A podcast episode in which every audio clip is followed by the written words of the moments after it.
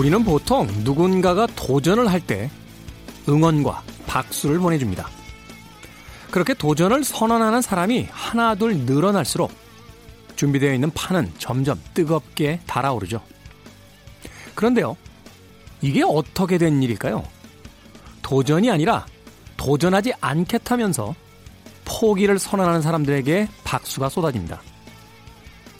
그들이 달리는 레이스 끝에 차지하게 될 영광의 트로피를 우리가 어떤 시선으로 보고 있는지를 말해주는 거겠죠.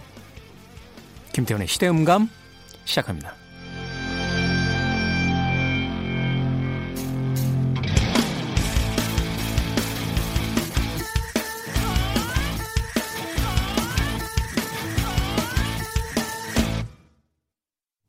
그래도 주말은 온다. 시대를 읽는 음악 감상의 시대음감 김태훈입니다. 한동안 서점가에서 베스트셀러였던 책의 제목이 떠오릅니다. 하마터면 열심히 살 뻔했다. 그 제목이 주는 그 묘한 아이러니가 아, 그 책을 집어들고 몇 페이지씩 읽게 만들었던 음, 그런 베스트셀러였는데요. 최근에 열심히 안 살겠다라고 이야기하시는 분들이 늘어나고 있어서 참 세상 오래 살고 볼 일이다 하는 이야기들을 나누게 됩니다. 뭐 정확하게 이야기한다면 열심히 안 살겠다 이런 건 아니고요. 정치인이라는 직업을 가졌던 사람들이 스스로 정치를 그만두겠다 라고 이야기하는 모습들이 하도 생경해서 하는 이야기입니다. 21대 국회의원 선거에 불출마 선언이 이어지고 있죠. 이철희 의원, 표창원 의원, 또 임종석 전 의원, 그리고 김세연 의원. 정치인들이 이제 정치 그만할래요 하는 이야기 들어본 게 한 100만 년은 된 것 같아요. 어, 물론 이제 한두 명의 그런 정치인들은 있었습니다만 이게 일종의 릴레이처럼 음, 나도 나도 나도 하면서 손을 드는 경우는 그렇게 많지 않았기 때문에 현재의 이 불출마 선언이 하나의 어떤 현상처럼 음, 느껴지기도 합니다. 원래 정치인이란 직업은 생이 다 할 때까지 하는 거 아닌가요? 예, 우린 그렇게 알고 있었는데 그렇지 않다라는 것을 현역 의원과 또 전 의원들이 보여주고 있는 게 아닐까 하는 생각이 듭니다. 정치와 연관되어 있는 키워드를 떠올려 보면 예, 동물 국회, 뭐 단식, 삭발, 국회 보이콧, 뭐 최악의 국회 이런 뉴스들이 뜨게 되는데요. 언제쯤 우리가 우리의 정치를 자랑스럽게 생각할 수 있게 될지 예. 궁금해집니다. 자, 시대 이슈들 새로운 시선과 음악으로 풀어보는 시대 음감 토요일, 일요일 오후 2시 5분, 밤 10시 5분 하루에 두 번 방송이 됩니다. 팟캐스트로는 언제 어디서든지 함께 하실 수 있습니다. 멈춰 설 수 있다는 것도 일종의 용기일 것 같은데요. 그 용기 있는 정치인들에게 샘 브라운의 스탑 헌정하겠습니다.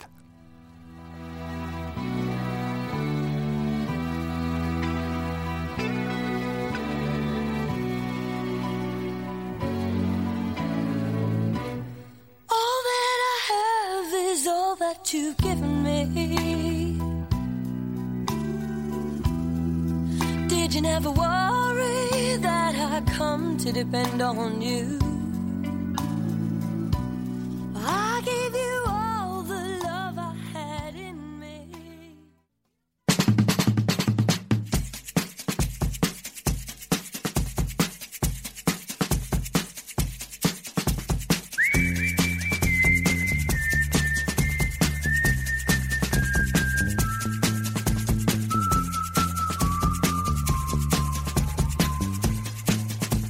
주간 사람들이 많이 본 뉴스 그리고 많이 봐야 하는 뉴스를 소개합니다. Most and Must KBS 저널리즘 토크쇼 J의 팀장 김양순 기자 나오셨습니다. 안녕하세요. 네, 안녕하세요. 자, 참고로 저희가 녹음하고 있는 시점이 12월 아, 11월 21일 목요일입니다. 아, 현재까지 나온 기사들 어, 그리고 상황을 바탕으로 진행되는 점 어, 청취자 여러분들의 이해 부탁드리겠습니다. 자, 한 주간의 most 뉴스 많이 본 뉴스 어떤 뉴스들입니까? 네, 많이 본 뉴스 키워드 1위는 조간신문에도 일면 사진으로 등장을 하고 계신 분입니다. 황교안 자유한국당 대표인데요. 네. 엄동설 안에 단식을 시작했어요. 그 박지원 그 의원이 정치인이 하지 말아야 될 세 가지라는 것 이야기했었는데 두 가지를 지금 하신 거잖아요. 삭발과 단식. 삭발과 단식. 네, 맞습니다.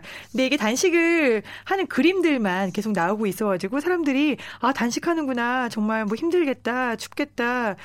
그런데 왜 단식을 하는 걸까에 아니, 대해서는 그러니까, 네. 그러니까 그게 중요한 거잖아요. 그렇죠. 왜 네. 단식을 네. 하는 거에 대해서는 아무도 얘기를 안 하는 거예요.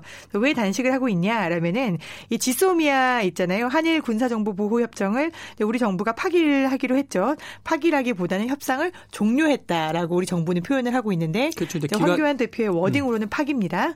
기간이 그 만료가 돼서 재계약 안 하겠다 이거잖아요 지금. 네 맞습니다. 네, 네. 여기에 대해서 이걸 철회해라라는 게 하나고 두 번째로는 고위공직자 범죄수사처 즉 공수처법 그리고 세 번째로는 연동형 비례대표제 우리가 패스트트랙으로 태웠던 거죠. 네. 연동형 선거에서 비례대표제 선거법을 포기해라 이렇게 세 가지예요.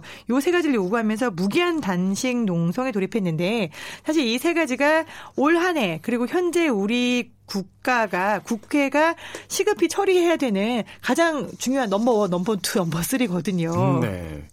그러니까 이게 참 그 헷갈리는 게요.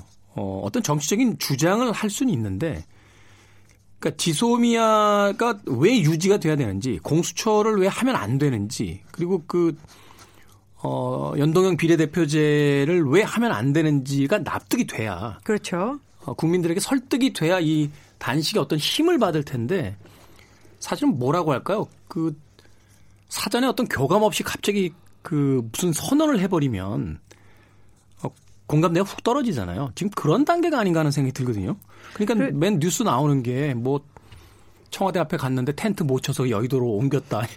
이런 어떤 상황 뉴스들만 나오고. 네, 맞습니다. 24시간 단식 농성을 해야 되는데 청와대 앞은 10시 반, 즉 밤 10시 반 이후에는 집회 및 시위에 관한 법률에 따라서 할 수 없다. 라고 해서 네. 다시 텐트를 쌓 들고 국회 앞으로 오셨어요. 근데 문제는 뭐 정말 청와대 앞에서 하느냐 국회 앞에서 하느냐가 문제가 아니라 이 세 가지 지소미아, 공수처, 그리고 연동형 비례대표제 이 세 가지가 지금 당장 정부가 그냥 막무가내로 혼자 실행한 게 아니라는 말이죠. 이미 상반기부터 국회와 계속 논의를 했었던 문제고 여기에 대해서 우리가 패스트트랙에서 그 난리를 또 봤었고 공수처 법안 관련해서는 조국 사태에서 또 몇 달 동안 국민들이 이 얘기를 들었단 말이죠. 네. 그러면 수많은 기간 동안 황교안 대표가 혹은 야당이 여당과 함께 이야기할 수 있는 테이블과 시간과 장소가 충분히 있었음에도 불구하고 그때는 아무런 이야기를 하고 안, 하고 있지 않다가 왜 이제 와서 국회가 마무리되어야 하는 12월을 앞두고 단식을 시작해서 나는 아무것도 못 받겠어. 라고 생각을 하는 거예요. 심지어는 이제 그뭐 여당도 그런 얘기 했습니다만 야당 쪽에서도 이제 민생이 가장 문제다. 경제가 문제다라고 이야기를 하면서 지금 야당 당대표의 어떤 행보를 보면 직접적인 어떤 경제적인 부분들보다는 이제 정치적인 이슈들을 가지고 지금 단식을 들어가는 거잖아요. 그러면서 사실은 이게 공감을 끌어내기 쉽지 않을 것 같다라는 또 생각을 하게 되는데 아무튼 황교안 대표, 네. 날씨 추운데 감기는 안 걸리셨으면 좋겠습니다. 다음 뉴스 또 어떤 뉴스입니까? 네, 두 번째로 많이 본 뉴스는 지난주에도 전해드렸죠. 홍콩 시위가 상당히 복잡해지고 과격해지고 이제 오늘 아침에 이제 21일 방송을 하고 있는 오늘 아침에 들어온 뉴스는 학생 시위대가 거점으로 삼고 있으면서 최후의 보루라고 불렸던 곳이 홍콩 이공대였잖아요. 네. 네, 홍콩 경찰이 마침내 이 홍콩 이공대를 밀고 들어갔습니다. 그래서 이 최후의 요새에서 어 21일까지 즉 900여 명이 이탈을 했고요. 교내에는 현재 50여 명만 남아 있는 상태예요. 고립되어 있는 시위대가 미국의 성조기를 내걸고 SOS라고 바닥에다가 페인트로 커다랗게 구조해 달라라고 외부에 구조 요청을 하고 있는데요. 홍콩 경찰은 초강경파 신임 경찰청장이 등장하면서 굉장히 과격하고 어 단호하게 전원 폭동 혐의로 기소한다라는 원칙을 지금 세우고 있어요. 이게 지금 학생들이 위기 상황에 빠진 게이 저는 폭동 혐의라고 하는데 이 폭동 혐의가 홍콩법으로 보니까 그 중범죄에 들어가기 때문에 어 자칫 잘못하면 굉장히 그 큰 형량들을 지금 받아야 되는 그 뭐 그런 상황까지 마지막까지 지금 매몰려 있는 그런 느낌이 드는 것 같고 사실은 이제 홍콩에 대한 이 중국의 어떤 그 반응들에 대해서 여러 가지 이야기들이 나오는데 최근 뉴스 보니까 이 중국 쪽에서 노동쟁이들이 계속 발생이 되면서 그 뉴스를 덮기 위한 하나의 일환으로서 또 홍콩을 쓰고 있다. 뭐 이런 이야기도 있더라고요. 네, 그 부분에 대해서는 제가 좀 더 확인을 해봐야겠지만 중국은 워낙 이슈가 많은 나라고 하지만 중국에서는 이 홍콩이라든지 아니면 그 동안에 뭐 위구르라든지 신장이라든지 이런 여러 자치구에 대해서 어떤 반기의 목소리 아니면 자치의 목소리가 나올 때마다 굉장히 세게 이거를 밟아 왔었던 게 사실이거든요. 네. 그래서 하나의 중국, 원 중국이라는 테마를 가지고 전 세계에 힘을 과시하기를 원하기 때문에 그 홍콩에 대해서 하는 게 내부의 이슈를 잠재우기 위한 것도 있겠습니다만 커다랗게 지켜져 오는 하나의 중국이라는 태제 아래서 지켜지고 있는 것 같습니다. 근데 문제는 지금 다음 주에 지금 홍콩에서는 구의회 선거가 있거든요. 네. 구의회 선거에서 지금 행정장관의 선거위원이 1,200명 중에 117명이 간선제로 선출이 되고 있는데 요 사람들이 어떤 사람들이 선출이 되느냐, 즉 홍콩 시위에 찬성을 했었던 민주당 계열이 많이 들어갈수록 홍콩 시민들이 힘을 얻게 된다라는 상황적인 판단이 있어요. 그러다 보니까 이제 어떻게 보면 우리가 1950년대, 60년대에 봤었던 정치 깡패들 기억나실 거예요. 네. 민주당 의원들 아니면 민주당 어 굉장히 유력한 당원들을 대상으로 밤에 린치가 가해지고 있습니다. 그래서 집에 귀갓길에 전 수석을 곤봉으로 두드려 팬다거나 아니면은 네. 그 굉장히 과격하게 뭐 둔기나 흉기를 사용해 가지고 여러 가지 린치를 가하고 있는데 이런 상황에서 선거가 어떻게 치러질지도 지금 국제사회 관심사로 떠오르고 있습니다. 홍콩이 어떻게 보면 21세기에 이제 그 민주주의를 마지막으로 시험하는 그런 어떤 무대가 되지 않을까 하는 생각이 또 듭니다. 다음 뉴스도 전해 주시죠. 네, 다음 키워드는 조국이었어요. 이 대통령이 국민과의 대화를 2년 반 만에 해서 조국 사태에 대해서 정말 송구하고 다시 한번 사과한다라고 입장을 밝혔고 네, 윤석열 검찰총장에 대해서 신임을 밝혔습니다. 그 부분이 굉장히 인상적이었어요. 어, 말하자면 지금 상황까지 왔으면 거기에 대해서 어떤 의구심이라든지 좀 불신을 나타낼 수도 있는데 여전히 신뢰하고 있다라는 이야기로서 검찰이 어떤 수사에 좀 힘을 실어주고 있는 게 아닌가 하는 또 생각도 드는데. 대통령은 법치주의를 수호하는 1인자인 만큼 법치주의가 우선이다라고 힘을 실어줬고요. 이 부분에 대해서 자유한국당이 참 많은 생각을 해야 되지 않을까. 법으로 해결을 하고 대화로 해결을 하고 소통으로 신임을 해야 되는데 뭐 또 갑자기 또 단식으로 나갔습니다만 밖으로 나가지 마시고 대화를 통해서 좀 해결하셨으면 좋겠습니다. 네. 윤석열 총장의 그 존재가 일종의 양날의 칼이 되고 있는 그런 상황인 것 같습니다. 또 있죠? 뉴스가? 네, 이번 주는 뉴스가 굉장히 많았는데요.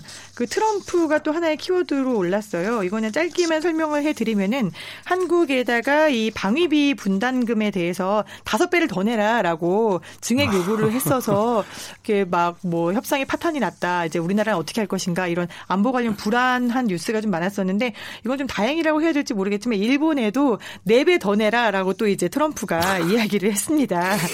이게 그 어떤 트럼프가 굉장히 노련한 장사꾼이라는 걸 다시 한번 생각해 보면 그죠? 그 과거에 뭐 굉장히 유, 그 노련한 사업가였으니까 한 번에 네배 다섯 배를 내라고 하는 건 본인 스스로도 이게 가능할 거라고 생각하지는 않았을 것 같은데 일종의 어떤 정치적인 셈법이 있는 건가요? 정치적인 셈법은 아니고요. 그냥 장사꾼이 어떻게 보면 일단 부를 수 있는 만큼 높이 불러놓고 그 다음부터 깎아봐 이런 장사꾼의 마음으로 이제 음. 부른 게 아닐까. 계산을 도대체 어떻게 계산기를 두드렸는지는 항목을 볼 수 없어서 알 수 없지만 일단 일본 같은 경우에는 내년도에 그 방위비 조, 방위 조약이 어 종료가 되는 시점이에요. 그래서 2021년 3월이면은 아 2021년이면 내후년 3월이군요. 네. 네, 내후년 3월에 방위비 분담금 협상이 종료가 되기 때문에 내년 1년 동안은 얼마를 낼 것인가를 놓고 줄다리를 할 거고 동시에 우리나라도 얼마를 낼 것인가를 줄다리를 할 건데 지금 어떻게 보면은 일본은 미국하고 굉장히 좋은 관계를 유지했고 우리는 지소미아 때문에 일본하고 약간 사이가 나빠져 있는 상태잖아요. 근데 미국에서 우리와 일본에게 똑같이 방위금 분담 증액을 요구했다면 이때는 우리랑 일본이 약간 우리 이 정도 선에서 좀 합의를 봐야 되지 않을까라고 외교적인 노력을 좀 해야 되는 시점이에요. 어떻게 될지는 잘 모르겠습니다. 참 국제사회 복잡합니다. 네. 일종의 그, 어, 미국 국민들에게 내가 이렇게 지금 돈 벌려고 노력하고 있다라고 시그널을 자꾸 보내고 있는 듯한 그런 느낌도 들어서 아무튼 조금 시간을 가지고 지켜봐야 될 것 같습니다. 마지막 뉴스가 또 있다며요. 네, 마지막 뉴스 하나는 꼭 짚어드리고 싶은 게 저도 깜짝 놀랐거든요. 네이버에서 많이 본 뉴스를 보는데 두 가지 키워드가 올라와 있었어요. 흑사병 확진. 흑사병이요? 네. 흑사병. 역사책에만 나오는 병 아닙니까? 역사책에 나오고 영어로는 패스트라고 하고 네. 실제로 중세 시대의 패스트균 즉 쥐가 옮기는 패스트균 때문에 굉장히 많은 사람들 당시 유럽 인구의 절반이 흑사병으로 사망을 했다라고 이야기를 하는데요. 이 흑사병이 실제 하고 있다는 거를 저도 알게 됐습니다. 지금 현재 중국에서 흑사병 판정을 받은 사람이 4명인데요. 어, 주로 네이몽구, 즉 네몽골 인근에 있는 지역에 사는 분들이에요. 이 분들은 야생 동물을 잡아먹고 야생 토끼라든지 아니면 야생 설치류를 잡아먹고 흑사병에 걸렸다라는 보고가 있는데요. 네. 문제가 되고 있는 거는 이 사람들이 흑사병에 걸려서 숨지거나 아니면은 현재 뭐 과중한 상태이거나 이런 것과 무관하게 네이몽구에서 이 사람들이 흑사병을 치료하기 위해서 베이징까지 옮겨져 왔다는 사실이에요. 아, 그 중간이 말하자면 감염 경로가 될 수도 있다는 그렇죠. 얘기네요. 왜냐하면 4명의 흑사병 확진자 중에서 2명은 폐렴형 흑사병, 즉 공기 중으로 전염이 되고 감염이 되는 흑사병 균인 것으로 밝혀지고 있습니다. 그런데 이 2명이 네이몽구에서 베이징까지 기차를 타고 왔는지 아니면은 뭐 정말 두 명이 신원이 확보된 사람들에 의해서 경호를 받으면서 격리해서 옮겨졌는지 이런 상황에 대해서 중국 당국은 모든 뉴스를 통제를 하고 있어요. 음. 그렇기 때문에 현재 소셜 네트워크 웨이보 사용자는 SNS에서 가장 두려운 것은 흑사병이 아니라 지금 대중에게 정보가 공개되지 않는 것이다라고 적었고요. 그 이유로는 베이징에서 이 사람들을 만났다, 즉 접촉했다라는 사람이 있다는 거예요. 하지만 이 사람이 접촉한 사람이 현재 어디에 있는지 아무도 알 수가 없어서 베이징에서는 이 사람을 찾는 통지문을 저녁에 지금 발송한 상태라고 합니다. 참 중국이란 나라 참 알면 알수록 참 음, 여러 가지 생각을 하게 만드는 그런 나라가 아닌가 하는 생각이 듭니다. 흑사병에까지 어, 흑사병까지 어, 한 주에 가장 많이 본 뉴스 소개를 해드렸고요. 자 이번 주에 must 뉴스 어떤 뉴스입니까? 네 이번 주 must 뉴스는 이번 주는 아니고 지난주 즉 한 열흘 전쯤에 일어난 일입니다. 3년 만에 시작된 재판이다라고 해서 기사가 이제 매체에 있는 한 대여섯 개 정도 나왔는데 사실 큰 관심을 끌지는 못했어요. 뭐냐면 네. 네, 위안부 피해자 할머니들 이 소송을 냈어요. 피해 배상 소송이죠. 민사 소송입니다. 근데 이 민사 소송은 당사자가 있어야 되잖아요. 손해를 물어줄 그렇죠. 바로 일본 정부죠. 하지만 우리가 중앙지법에다가 이 할머니들이 소장을 냈지만 일본 측에서는 몇 년 동안에 답이 없었어요. 묵묵부답. 우리는 송달을 받은 적이 없다. 재판에 나와달라 받은 적이 없다. 그리고 접수조차 거부하고 이러면서 재판 자체가 열리질 않았었는데 이제 재판부가 결단을 했습니다. 이 할머니들 지금 위안부 생존자 할머니가 90살이 넘으신 분들이 많으니까 마지막 재판일 것 같다. 이제 재판을 열어야겠다라고 해서 지난 13일에 처음으로 서울중앙지법 민사합의 15부에서 일본군 위안부 피해자에 대한 손해배상 청구 소송의 첫 재판이 열렸습니다. 네. 이게 그러니까 말하자면 이제 그 당사자인 일본 정부가 없이 그렇죠. 우리나라 이제 그 법원에서 열리는 거잖아요. 여기서 뭐 나온 판결이 어떤 뭐 결과를 끌어낼 수 있을 것이다라고 장담은 못 하겠습니다만 그래도 이 할머니들에게 어떤 작은 위로가 될 수 있는 뭐 그런 판결이 꼭 나왔으면 하는 어, 생각을 해보게 되네요. 네, 사실 이 판결은 이미 샌프란시스코 조약에 따라서 우리는 전쟁 피해 국가에 대한 배상을 일괄적으로 끝냈다라고 이야기를 할 수도 있고요. 네. 두 번째는 피해를 받은 사람들의 주권 국가, 즉 대한민국이죠. 대한민국에서 일어난 재판이 피해를 준 가해한 일본이죠. 이거는 국가가 다른 거잖아요. 주권 국가가 다른 곳에서 어떤 결론을 내렸다고 해서 그것을 가해자가 있는 곳에서 따라야 하느냐에 대한 문제 이렇게 두 가지가 있어서 어, 결론이 어떻게 날지는 저는 사실 긍정적이라고 보기는 어렵다고 봐요. 하지만 여기에 대한 것들 이 재판을 우리가 처음 시작하고 변론들을 계속 진행해 나가는 거는 결국 외교적이고 국제적인 언사가 되는 거거든요. 네. 실제로 첫 번째 재판이 13일에 열렸을 때 일본 정부는 모른 척하지 않았어요. 일본 정부는 외교부에서 통해서 정례 브리핑을 통해서 위안부 문제는 해결이 끝난 일이다라고 공식 입장을 밝혔거든요. 공식 입장을 밝혔다는 얘기는 우리가 이거를 모른 척하고 있기만은 어려운 일이다라는 이야기예요. 일본 정부가 공식 입장을 어떤 식으로든 계속적으로 내놓게 하는 거 그리고 국제사회가 이 사안을 잊지 않고 아 일본 정부는 계속 같은 말만 하네 얘들은 왜 이렇게 성의가 없지? 라는 결론을 이끌어내는 것들이 우리가 이 재판을 통해서 얻을 수 있는 일이다라고 말씀을 드리고요. 또 다른 하나는 이 재판이 2016년에 우리가 청구 소송을 냈는데 재판이 열리는데 3년이 걸린 이유는 네. 어, 양승태 재판부 즉 양승태 대법원장의 재판부에서 있었던 사법농단 연루 의혹과도 관련이 있습니다. 강제징용 재판도 마찬가지였고요. 위안부 관련 재판도 마찬가지였고요. 당시에 대법원 행정처에서는 이 두 가지 재판에 대해서 물론 어려운 재판이겠지만 우리가 긍정적인 결론이 나올 경우에는 뭐 주변 국가 그리고 행정 지도부와 여러 가지 마찰이 있을 것이다라는 어떻게 보면은 재판에 대한 가상 시나리오를 작성을 했어요. 네. 근데 이거는 당시에 사건이 들어온 재판부가 아니라 대법원 행정처라는 아주 또 다른 재판부에 산 거거든요. 이것은 재판의 독립을 침해하는 범법 행위였습니다. 그래서 이 재판들이 늦어졌다는 점 그렇기 때문에 첫 변론이 시작되고 우리가 이 재판들을 계속해서 좀 관심 있게 지켜봐야 된다는 점을 말씀드립니다. 네. 그렇습니다. 이 재판의 결과가 어떻게 되든지 간에 재판을 통해서 우리가 모르고 있었던 사실을 새삼스럽게 깨닫게 되고 또 그 재판이 왜 이렇게 늦춰졌는지에 대한 이유들을 다시 한번 어, 보도를 통해 접하게 되면서 어, 많은 것들을 좀 음, 새롭게 생각해보는 그런 좀 계기가 됐으면 하는 바람이 있습니다. 자, must 뉴스까지 한 주간의 must and must 뉴스 KBS 저널리즘 토크쇼 J의 팀장 김영순 기자와 함께했습니다. 고맙습니다. 네, 감사합니다. 비지스의 음악 Don't Forget to Remember 듣고 변호사 D의 헌신 도진기 변호사님 만나보겠습니다.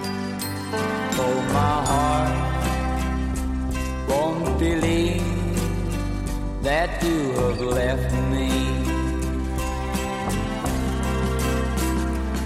I keep telling myself that it's true.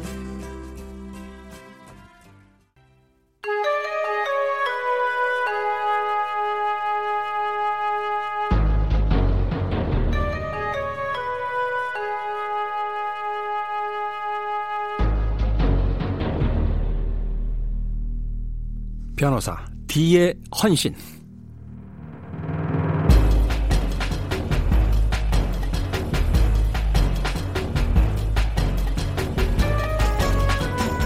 19세기 후반부터 20세기 초까지 연재되었던 코난 도일의 소설 셜록 홈즈 시리즈가 21세기 BBC의 드라마로 제작이 되면서 홈즈는 홈페이지를 갖게 됐고요. 왓슨은 블로그에 사건 기록을 올렸으며 최신 스마트폰은 사건의 중요한 단서가 되기도 했습니다. 2019년의 눈으로 바라보는 그때 그 시절 그 사건 이야기 변호사 뒤의 헌신 추리소설 쓰는 변호사 도진기 변호사님 나오셨습니다. 안녕하세요. 안녕하세요. 도진기입니다. 뭐 셜록 홈즈 시리즈야 이미 책으로 다 보셨을 거고요. 예. BBC 드라마도 아마 보셨을 것 같은데. 아 드라마는 제가 못 봤습니다. 드라마를 못 보셨어요? 예. 셜록 홈즈 영화를 봤는데 조금 제 기대하고 방향이 달라서 네. 드라마를 도전을 못하게 됐습니다. 영화도 여러 버전이 있는데 그 로버트 다우니 주니어 나왔던 아마 예 그걸 봤습니다. 홈즈가 주먹질하는 그렇죠. 예. 사실 뭐 원본에도 그 원작에도 홈즈가 이렇게 권투를 했다 뭐 이런 뉘앙스는 있었습니다만 예. 범죄자들과 그렇게 막무가내로 주먹질하는 장면은 못 봤던 것 같은데 홈즈를 일종의 액션 영화의 캐릭터처럼 만들어놔서 예. 네 굉장히 그 신선하긴 했습니다만 우리가 알고 있는 홈즈의 모습과 좀 멀었던 그런 기억이 있네요. 예, 그랬었죠. 네 그렇다라면 BBC 드라마 꼭 보십시오. 아, 그런가요? 네. 네. 아마도 변호사님이 생각하시는 아, 원래의 홈즈의 모습을 가장 21세기적으로 세련되게 만들어낸 그림이 아마도 그 드라마 속에 있지 않을까 하는 생각이 듭니다. 오늘 저녁에 당장 보겠습니다. 주먹질하고 안 싸웁니다. 예. 자, 오늘 어떤 어, 이야기를 가지고 또 그때 그 시절로 돌아가서 사건 이야기를 나눠볼까요? 예, 이 사건도 그 20년이 다 돼 가는데요. 그 소위 뭐 사라진 변호사 사건이라고 해서 사라진 변호사 사건. 예, 이종훈 변호사 실종 사건입니다. 이종훈 변호사 실종 사건. 예. 오. 우리가 그 변호사 협회 홈페이지가 있습니다. 거기 로그인을 하면 회원들 뭐 이력 같은 게 다 나오거든요. 네. 근데 거기 유일하게 최종 이력이 2004년 7월 29일 실종으로 되어 있는 사람이 있습니다. 2004년 7월. 예. 그 사람이 바로 이종훈 변호사입니다. 사실은 뭐 이게 저의 어떤 선입견이자 편견일 수도 있겠습니다만 되게 이제 실종 사건이 벌어지면 좀 사회 취약계층이라든지 뭐 이런 어떤 어, 직업군들이 굉장히 많이 등장을 하는데 변호사 실종이라는 건 굉장히 특이한 경우 아닙니까? 그렇죠. 그래서 처음에는 실종을 했다고 했을 때 경찰이 찾질 않았습니다. 성인 남자가 무슨 실종이냐 또 변호사가 네. 그래서 그냥 좀 머리 아파서 혼자 떠났겠지 이 정도로 생각을 했던 거예요. 네. 근데 가족들이 의혹을 제기한 거죠. 이 변호사한테 약혼녀가 있었어요. 약혼녀가 수상하다. 좀 음. 찾아달라, 수사해달라 이렇게 의혹을 제기했던 겁니다. 아, 그러니까 뭔가 가족들이 생각하기엔 이 변호사에게 약혼녀가 있었는데 그 두 사람의 관계가 좀 의심스럽고 그래서 실종이 된 것 자체가 그 약혼녀와 관계가 있는 게 아니냐 이렇게 예, 그렇죠. 이제 의심이 들어서 이제 경찰 수사를 의뢰했군요. 예. 근데 이런 상황에서 성인인데 가족들이 의뢰를 했다라고 해서 실종 신고가 되고 또 수사가 바로 개시가 되나요? 처음에는 그저 약혼녀한테 경위를 물었습니다 경찰이 물었더니 네. 약혼녀가 뭐라 그러냐면 아니 그 사람하고 이제 결혼을 약속했는데 옛날에 좀 그랬지 않습니까 혼수 이런 문제 그래서 네. 이 변호사가 자신한테 돈 3억 원 그다음 고급 승용차 사무실 이런 걸 혼수로 달라고 요구를 하길래 곤란하다 했더니 그러면 결혼을 다시 생각해보자 하면서 가버렸다는 겁니다. 어. 그리고 심지어 자기가 돈 5천만 원을 해주니까 사라졌고 아마 그 돈 가지고 어디선가 쓰고 있을 것이다 이렇게 얘기를 했어요. 그래서 경찰이 조금 이상하다고 생각했지만 확인해 보니까 이 여성의 말이 거짓이었던 거예요. 네. 그러니까 변호사가 이런 혼수를 요구한 게 아니라 오히려 변호사가 이 여성한테 오피스텔을 얻어줬어요. 수천만 네. 원짜리. 그 다음에 결혼을 뭐 고려했다 이런 문제가 아니라 이미 이 변호사하고 이 약혼녀 사이에 혼인 신고가 되어 있었어요. 법적으로. 예. 또 의심을 샀던 게 이 혼인 신고가 된 남자, 그러니까 이종훈 변호사죠. 연락처가 이종훈 변호사가 아니라 다른 남자의 연락처였어요. 그게 무슨 의미죠? 그, 그 남자를 이종훈 변호사인 양 기재를 해서 혼인 신고를 한 거예요. 근데 그 남자가 바로 이 약혼녀의 또 다른 동거남이었습니다. 아, 이게 치종으로 또 하는군요. 그렇죠. 그러니까 이종훈 변호사를 2년간 사귀었는데 이 남자하고도 2년간 동거를 해왔던 거예요. 이중생활.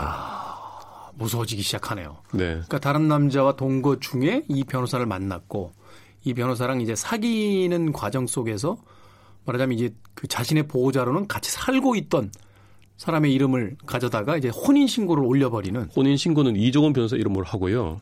연락처는 그 자기 가 같이 동거하고 있던 남자 연락처를 예. 적고 혼인 신고할 때 그 남자한테 전화 갔을 때 아 내가 신고한 거 맞다 이렇게 확인시켜 줄 용도였겠죠. 그럼 결국은 이종훈 변호사의 합의가 없이 혼인 신고를 했다 이렇게 유추해 볼 수 있네요. 그런 상황인 거죠. 그 결정적으로 의심을 샀던 게 이 부분입니다. 혼인 신고를 이렇게 수, 그 사기적으로 하고 이 여성이 그 실종 직전에 이 변호사 명의로 생명보험을 들어놔요. 저도 거기까지 예상했습니다. 아, 역시 예리하십니다. 아, 이거 너무, 너무 패턴이 뻔하잖아요. 패턴이. 이게 웃을 일은 아닙니다만. 네. 예, 웃어서는 안 됩니다만. 아, 네. 예. 아. 그러니까 그, 저기. 혼인신고를 하고 생명보험을 들고. 예, 그렇죠. 네. 결국에 이제 생명보험 수익자를 처인 자기로 만들기 위해서 혼인신고를 한 게 아니냐, 이렇게 보이는 상황인 거죠. 아, 이거 합당한 의심 아닙니까? 이 정도 되면? 그렇죠. 어. 그래서 경찰이 이 여성을 집중 수사하게 된 겁니다. 그러네요. 아니, 이거 참, 그, 이 정도 어떤 이야기가 펼쳐지면 이게 이제 우발적인 어떤 범죄의 혐의보다는 이제 계획 범죄 느낌이 많아지니까. 그렇죠. 경찰들도 사실은 이제 사건에 대한 베테랑들이니까 분명히 냄새를 어느 정도 맡고 이제 본격적인 수사를 시작을 했을 텐데 예. 이후에 이제 어떤 방식으로 이제 어떤 방향으로 이제 이 사건이 진행이 돼 나갑니까? 그러니까 수사를 진행하면서 이종훈 변호사가 단순한 실종이나 감금 정도가 아니라 살해된 게 아닐까라는 의혹을 많이 갖게 됐어요. 우선 실종되던 당일 이 여성이 이종훈 변호사와 같이 차를 운전해 가는 모습이 남산 인근에 CCTV에서 찍혔어요.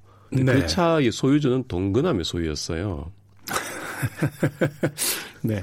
네. 그런 정황이 있었고요. 그 다음에 이렇게 수사가 좁혀오니까 또 이 여성이 어떤 행동을 하냐면 경찰에 아, 우리 이 변호사가 나한테 팩스 보내왔어요. 라고 제출했는데 그 팩스에 그 자필로 쓴 모양으로 돼서요. 네. 헤어지자. 너도 다른 남자 만나라. 이렇게 쓰여 있었어요.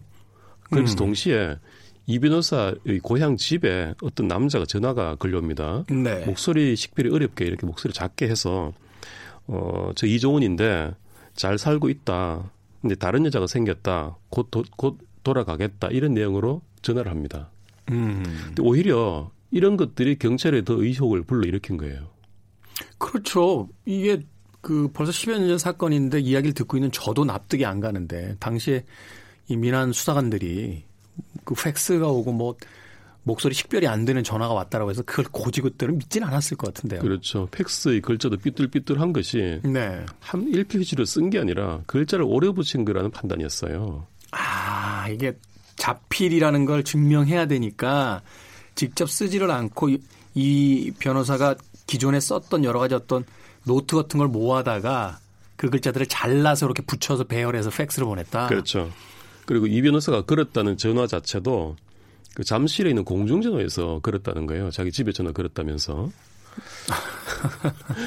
그 경찰이 당연히 의혹을 가질 수밖에 없었겠죠. 네. 게다가 이 여성이나 그 동거남이나 뭐, 뭐 가, 가세했을 수도 있습니다만 이 변호사를 뭐 살해하거나 적어도 거의 돌아오지 못한다, 뭐 사망했거나 해서 그런 것을 알았다는 정황이 뭐냐면 이 변호사의 돈을 펑펑 썼어 여자가 돈을 쓰기 시작했다. 예, 이 변호사의 그 신용카드에서 그 돈을 인출해서 명품 가방 한 800만 원어치를 구입을 하고요. 네. 통장에 남은 돈도 200만 원 인출을 합니다. 그다음에 이 변호사 명의로 그 7천만 원 대출을 받으려다가 실패하기도 하고요. 그다음에 인감 도장, 인감 증명서 같은 것들을 가지고 이 변호사의 차를 팔아서 천만 원을 또 챙기기도 하고 이 변호사가 차려줬던 오피스텔 이것도 전세를 내놓아서 6천만 원 보증금도 또 챙깁니다. 그 완전히 정리를 하는 상황인 거죠. 그러네요. 말하자면 이 변호사가 어, 다시 돌아올 거라고 전혀 생각을 하지 않는 사람의 어떤 행동이네요. 말하자면 그 모든 걸 다 내가 이제 권리와 권한을 갖게 됐다라고 확신하는. 그렇죠. 바로 그것이 키 포인트가 되겠죠. 그래서 경찰이 결국은 이 여성의 집을 압수수색하게 이릅니다. 네. 여기에서 그 집에서 이 변호사의 주민등록증과 수첩이 나옵니다. 그 수첩이 일기 형식이었는데 거기에서 글자를 잘라 붙여서 팩스를 보낸 게 확인이 됐어요. 자기들 딴에는 굉장히 좋은 아이디어라고 얼마나 순간적으로 깔깔거리면서 그 아이디어를 가지고 팩스를 보냈겠어요. 근데 그렇겠죠. 결국 그게 이제 발각이 된 거군요. 예. 네. 자, 그래서 이 모든 정황을 보면 살인이지 않을까를 의혹이 생기지 않겠습니까? 아, 그렇죠. 이건 뭐 누가 생각을 해도 이종원 변호사를 살해한 뒤에 어, 다시 이제 돌아올 수 없다는 걸 확신하고 있는 확신범들의 어떤 그, 이 범죄 같다는 느낌을 확실하게 갖게 되는데요. 예. 그런데 문제는 시체가 없는 겁니다. 그리고 혈흔도 없었습니다. 그러니까 살인에 대한 직접적인 증거가 없다라는 거군요. 예, 그렇죠. 이 여성이 이 변호사를 죽였다라는 증거가 없는 것은 물론 이 변호사가 죽었다라는 증거조차가 없는 거예요. 아. 그래서 이때 경찰, 검찰이 머리를 맞대고 정말 고심을만 했습니다만 이 사건은 살인죄 기소를 할 수 없다라는 결론을 내렸어요. 공소 유지가 불가능하다는 겁니다. 아, 갑자기 허탈해지네요. 변호사님 이야기 듣다. 그러니까 지금까지 나열되어 있는 여러 가지 이야기들이 정황상은 증거도 아니죠. 그러니까 정황상은 그러한 것 같은데 이종원 변호사의 시신도 없고 살해를 했다라고 의심할 만한 어떤 구체적인 사안도 없고 물품 말하자면 증거가 될수 있는 물품도 없고 그러니까 기소할 수 없다.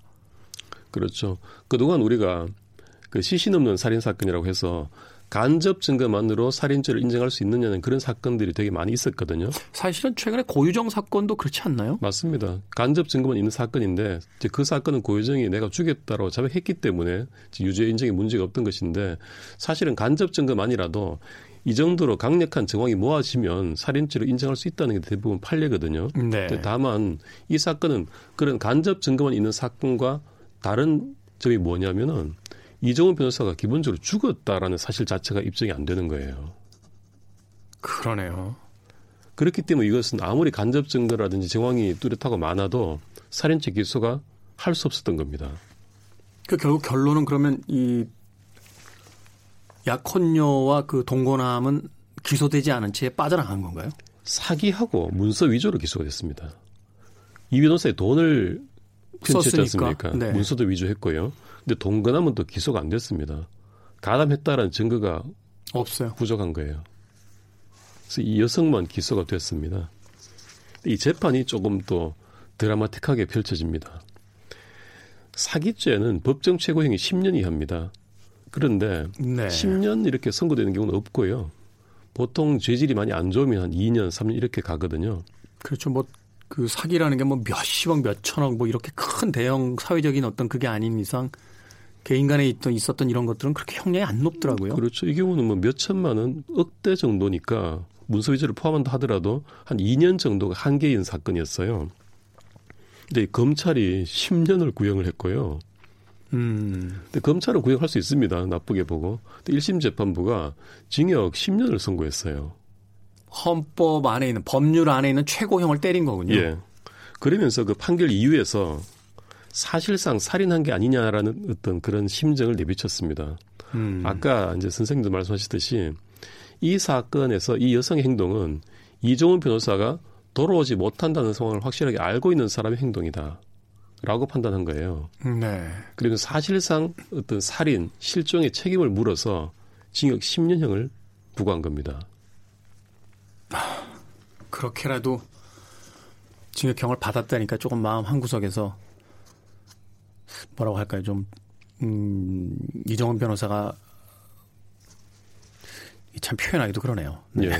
예. 판사의 어떤 정경함의 발로였을 테고요. 네. 사실 그 당시에 기준으로 우발적인 살인이 한 12년, 13년 정도였거든요. 네. 그렇다고 본다면 10년 정도면 어느 정도 약간 반부는 풀리는 그러니까 이정훈 변호사가 살해당했다고 믿는 입장이라면 반부는 풀리는 형량이었는데 항소를 했죠, 이 여성이. 당연히 했겠죠. 네, 항소심에서 1심 판결이 처참하게 깨집니다. 아, 2심에서 또 징역 2년으로 감형됩니다. 음. 논리는 항소심 논리가 맞습니다.